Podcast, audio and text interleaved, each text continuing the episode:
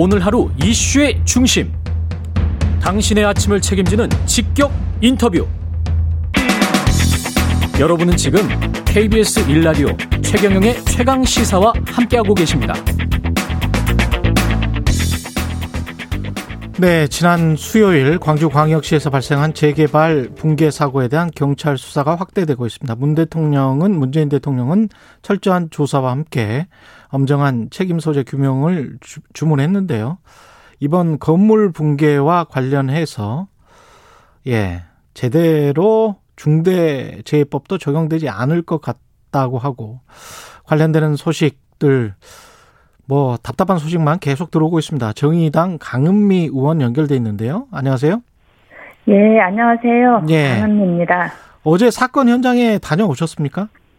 네. 음. 어제 새벽 1시 정도에 현장에 잠깐 들렸고 어제도 정심 때 또 여영국 대표랑 갔었는데요. 예. 예, 광주 시민들도 충격에 휩싸여서 어제 새벽에도 광주 시민들이 계셔서 깜짝 놀랐는데 어제 또 하루 종일 삼삼오오 모여서 이 충격적인 것이 어떻게 해결될지 좀 보고 계셨고요. 아 새벽에도 시민들이 나와 계세요? 네, 네. 현장에? 깜짝, 네, 현장에 관계자인가 했더니 시민들이 나와 계셨고 어제도 하루 종일 주변에 굉장히 많은 시민들이 삼삼오오 모여서 에, 이게 그러니까 시내버스를 타고 가다가 난 사고이기 때문에 네. 이게 정말 그 당장 내 이웃의 일이고 그렇죠. 어, 그리고 늘 그 버스를 타고 다녔던 주변의 이런 시민들은 정말 너무 충격을 받아 집에 그냥 앉아 있기가 아마 힘들었던 모양이에요. 그래서 네. 계속 주변에 나와 계시고 안타까워하시고 이렇게 계셨고요. 네. 아마 이제 저도 하루 종일 너무 가슴 무거웠고 또 이제 몇 분의 유족들도 만나서 좀 위로도 드리고 했는데 아, 아무 말씀을 하지 못할 정도로 계속 뭐 하루 종일 우셨던 것 같아요. 그래서 음. 음, 너무 마음이 아프고 예. 아 이런 사고가 다시는 일어나지 않아야겠다 이런 음, 생각이 많이 들었습니다. 그 어떻게 보세요? 예고된 참사라는 보도는 또 나오고 있는데 전반적으로 네. 왜 이런 사고가 일어났다고 보십니까? 그러니까 이제 정말 안타까운 게 아시겠지만 예. 19년도 잠원동 건물 붕괴하고 똑같은 과정이거든요. 예. 그러니까 뒤편을 먼저 철거를 편하게 철거하면서 어, 앞쪽에 있는 건물의 무게 중심이 앞으로 쏠리면서 도로로 이렇게 건물이 붕괴됐었잖아요. 그래서 그때도 한 명이 사망하고 세 명의 부상자 발생했는데 예. 똑같은 사고가 일어난 건데 음. 이제 이런 문제 때문에 작년에 이제 그 법이 개정이 돼서 5월 8일 이후로 건축물을 4층 이상 어, 해체를 할 때 허가를서를 제출해야 되고 그 허가서에는 어, 감리가 있으면서 계속 점검을 하게 돼 있습니다. 아 법이 개정이 네. 됐었었군요 그때. 네네. 예. 네. 그런데 이제 그런 그 것들이 음. 제대로 이루어지지 않는 걸로 나와 있고요. 이번에도 비상주 감리였다는 거 아니에요, 근데? 네, 비상주 감리였을 뿐만 아니라 예. 이제 그 어, 추가로 이렇게 영상들을 보고 전문가들이 하는 이야기는 예.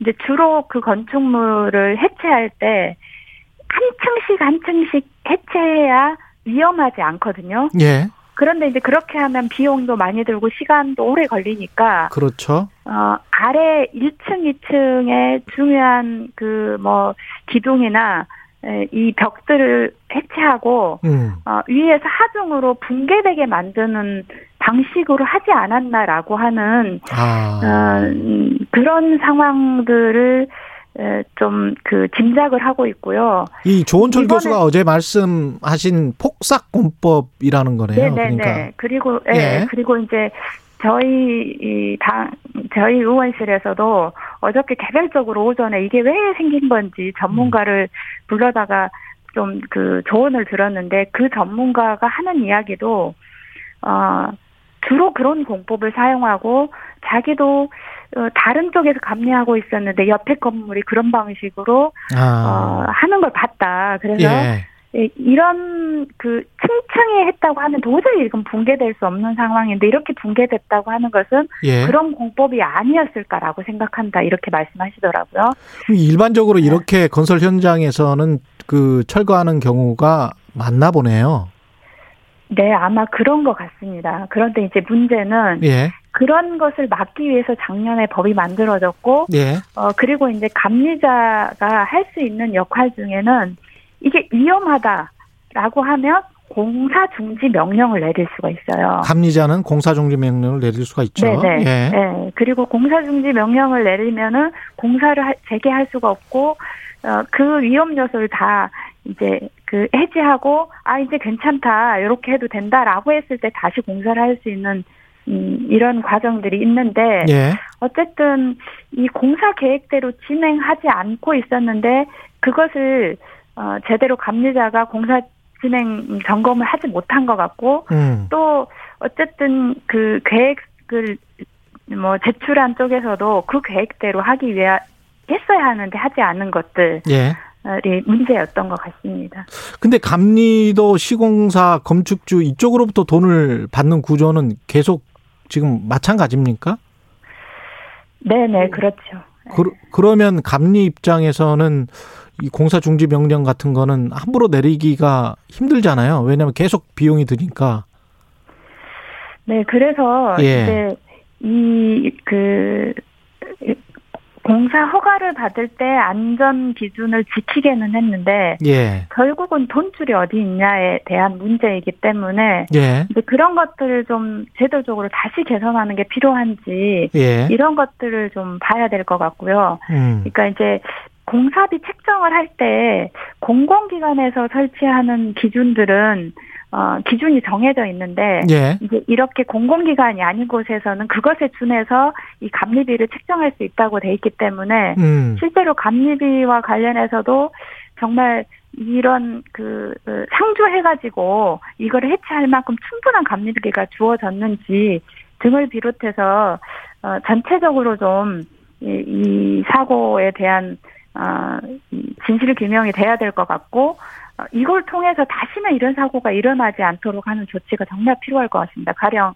우리나라의 이런 안전사고의 가장 큰 문제는 한 번 일어난 사고는 다시는 안 일어나잖아요. 다른 나라들은. 예. 근데 우리는 2년 전에 일어났는데 똑같은 사고가 2년 후에 일어났고 이번에는 더 많은 사망자가 생겼다는 게 심각한 문제인 거죠. 예. 그래서 예, 이후에 이제 좀 해야 될 일이 많을 것 같습니다. 그 현대산업개발 같은 경우는 이게 다단계 하도급 구조는 아니었다 이렇게 이야기하고 있는 것 같은데 어떻게 보세요?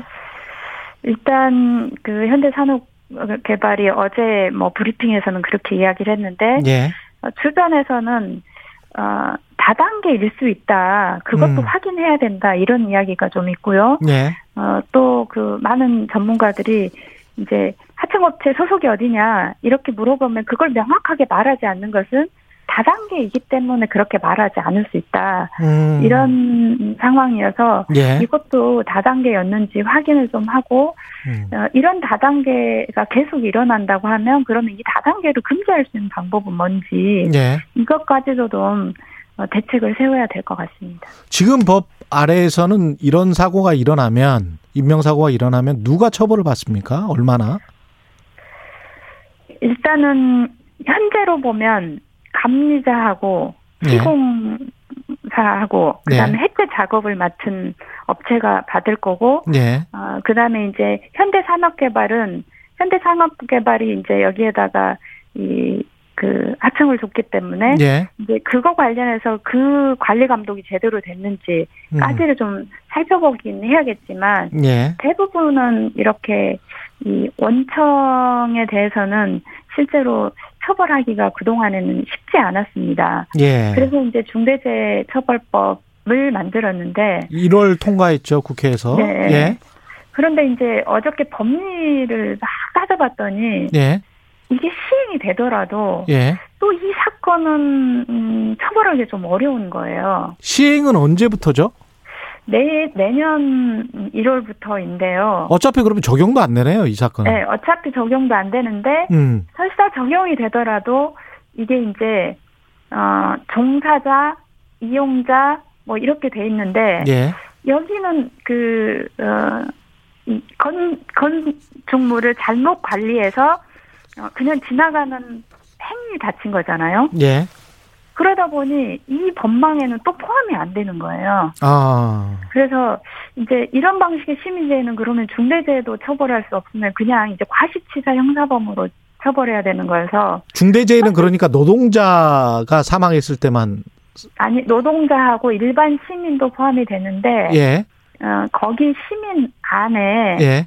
사업장, 공중이용 시설, 공중교통 수단의 종사자, 이용자, 그 밖에 사람의 생명, 신체 안전 또는 보건 유재 증상의 위해 방지 뭐 이거를 하게 돼 있는데 예. 여기에 음. 이그 동산이나 뭐 제조물 막 이렇게 돼 있어서 예. 이분들은 이런 상황에 해당이 안 되는 사각지대가 발생하는 겁니다. 이분들 그렇군요. 같은 경우는 그래서 예.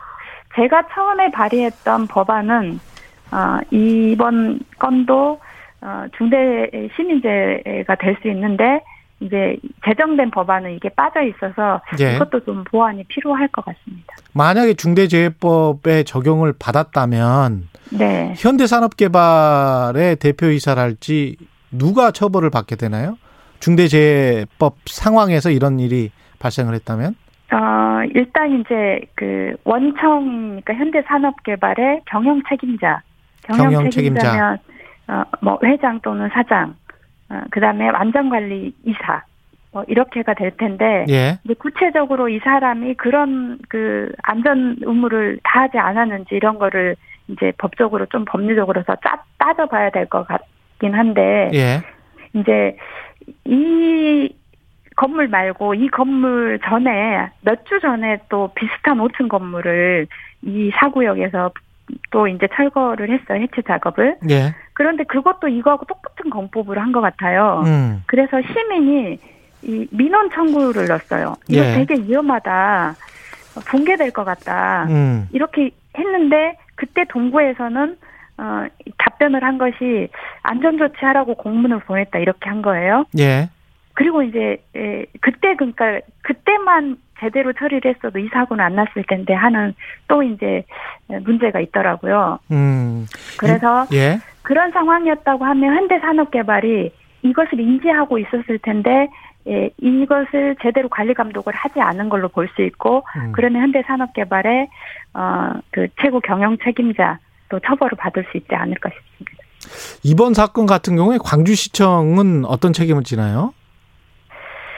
어 이게 이제 이 광역 자치단체장 그다음에 그뭐 어, 기초자치단체장 이렇게 돼 있는데 요거는 예. 일단은 기초자치단체에 이 허가를 한 걸로 보입니다. 예. 그래서 일단은 동구청의 책임일 것 같고요. 예. 이제 광주 전반적으로 보면 광주에 예. 지금 재건축이 엄청 재건축 재개발이 많이 되고 있습니다. 예. 네, 그래서 일부에서는 너무 많은 재건축 재개발이 되면서 실질적으로 공무원들이 그 업무 서류 받은 것을 제대로 검토할 시간조차 없을 정도로 너무 업무가 이렇게 과하게 지금 광주의 재건축 재개발이 되는 거 아니냐. 서류 검토할 이런- 시간도 없다. 네, 이런 네. 문제까지 제기되고 있어서 음. 전반적으로 좀 이런 시스템을 좀 살펴봐야 될 것 같습니다. 예. 청취자 K770님, 중대재해처벌법 재정비해야 합니다. 건물 무너지는 영상 본 뒤 화병 난 듯이 가슴이 답답하고 뉴스 들으면 눈물 납니다. 이런 말씀 하시는데요. 어, 이 사안과 관련된 거는 아니고 다른 거 하나 질문을 드릴게요. 네, 네. 시간이 한 1분 남았는데 더불어민주당과 정부가 코로나19 손실보상 관련해서 이제 소급 적용을 명시하지 않는 대신에 업종별로 한 차례 더 재난지원금을 지급하자 이렇게 이야기하잖아요. 어떻게 네네. 보시나요? 정의당 입장은? 아니 이제 이것은 예. 이 국민 전체의 생명과 안전을 지키기 위해서 예. 법적으로 국가가 어, 영업 제한을 하고 영업 통제를 한 것인데 그것은 헌법에도 보상을 해주게 돼 있습니다. 그런데 그냥 이, 이 소급 적용하지 않고 음. 어, 지원 방식으로 한다고 하는 것은 그것은 법리에도 맞지 않는 것이고요. 예. 그것을 소상공인들이 받아들일 수 있을지 에, 아, 누가 그러면 이후에 음. 국가에서 어, 국민 전체 생명과 안전을 위해서 이런 그 어, 제재나 규제를 과할 때 음. 에, 따를 수 있겠냐 라고 보면 음. 그런 면에서 잘 따르, 따랐던 소상공인들에게 당연히 소급 적용을 해야 된다 예. 이렇게 봅니다. 그래서 마지막까지 소급 적용과 관련해서는 정의당이 예. 할수 있도록 좀 어, 민주당이나 국민의힘에 요구를 하고 제대로 법 제정이 되도록 노력을 하고 있습니다. 알겠습니다. 정의당 강은미 의원이었습니다. 고맙습니다. 네, 감사합니다. KBS 라디오 최경영의 최강시사 1부는 여기까지입니다.